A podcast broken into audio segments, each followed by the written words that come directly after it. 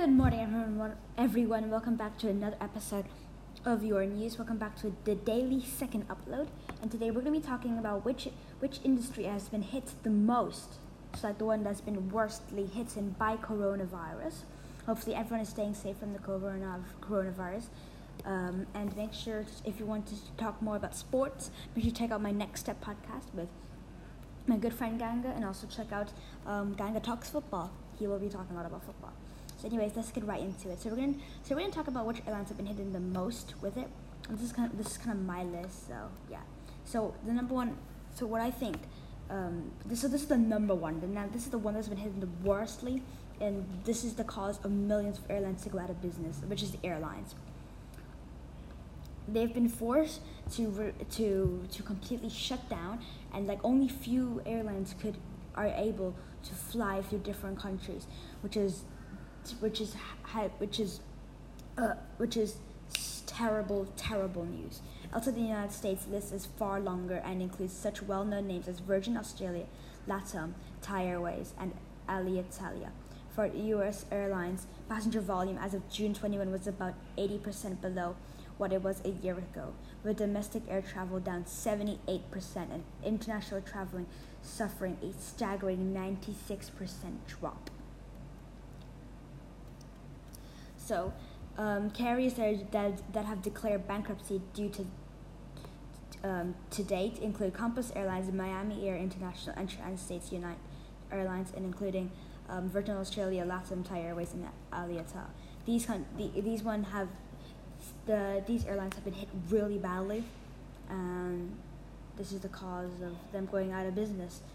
Um, one of the major major reasons I think um, all these airlines couldn't um, all these airlines couldn't have done a better job was because um, I think it was personally just because they didn't have enough saved in the bank. You know, like if someone's to give you food or something, you would normally save twenty percent for if when the hard times hit, and put like put eighty percent, let's say, for food and like well being and stuff like that. But I think these companies didn't put enough into their safe. You know what I mean? Which has caused them to go out of business. Hopefully, they can um, get back into business. Um, the, another one is the movies, the movie theaters. Um, with coronavirus, you're not allowed to leave your house. So, like all these major movies, such as Tenet, Godzilla vs. Kong, Black Widow, No Time to Die, Wonder Woman 1984, they make the most money out of movie theaters, and since they've been completely shut down, um, they've been forced to they've been forced to hold their movie or they've been forced to show it on Apple TV or on like like um, Netflix or Apple TV. But if they do do that, then like instead of getting like in, instead of getting like like a number, they begin they're, they're getting a set price, which I think which is why none of these big movies has been moved to any major platforms yet. But um, I think they're going to have to because they can't be holding their movies on for too long. So, yeah, it's getting really bad. And another one, which is done really, really bad, is um, oh, sorry, restaurants and bars the National Restaurant Association sent a les- letter to President Donald Trump in pre- preceding the loss of as many 7 million jobs from COVID 19 at an economic impact of at least 225 billion. We've seen restaurants shifting to take out only models or closing altogether. Full service chains have taken the biggest hit, while many drive throughs and pizza deliveries service have ma- managed to survive. Although many restaurants have re- reopened and offer outdoor dining or limited seating indoors, there's no denying these are bleak times for an industry that typically con- contributes to about 4% of the country's GDP. So major, major um, Michelin bars are taking really big hits. I mean, they can still do takeout, but I mean, they make so much money more uh, when people are dining in. So, I mean, it's also a really good time to see which restaurants, like, because then only like big restaurants will manage to go through this pandemic.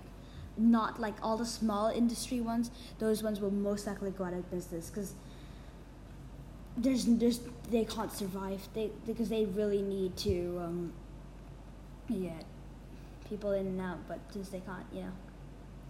So let's move on to another one. This is gonna be my last one.